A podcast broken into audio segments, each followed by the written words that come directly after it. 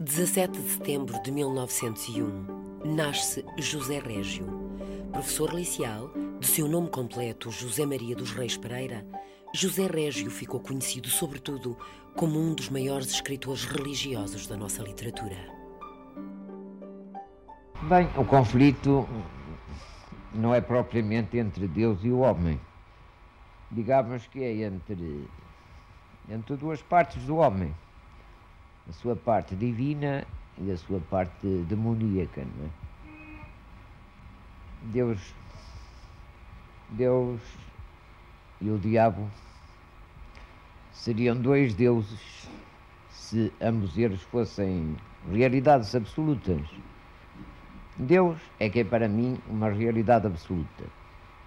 O diabo é, digamos, uma espécie de aparência mas que tem muito poder sobre o homem.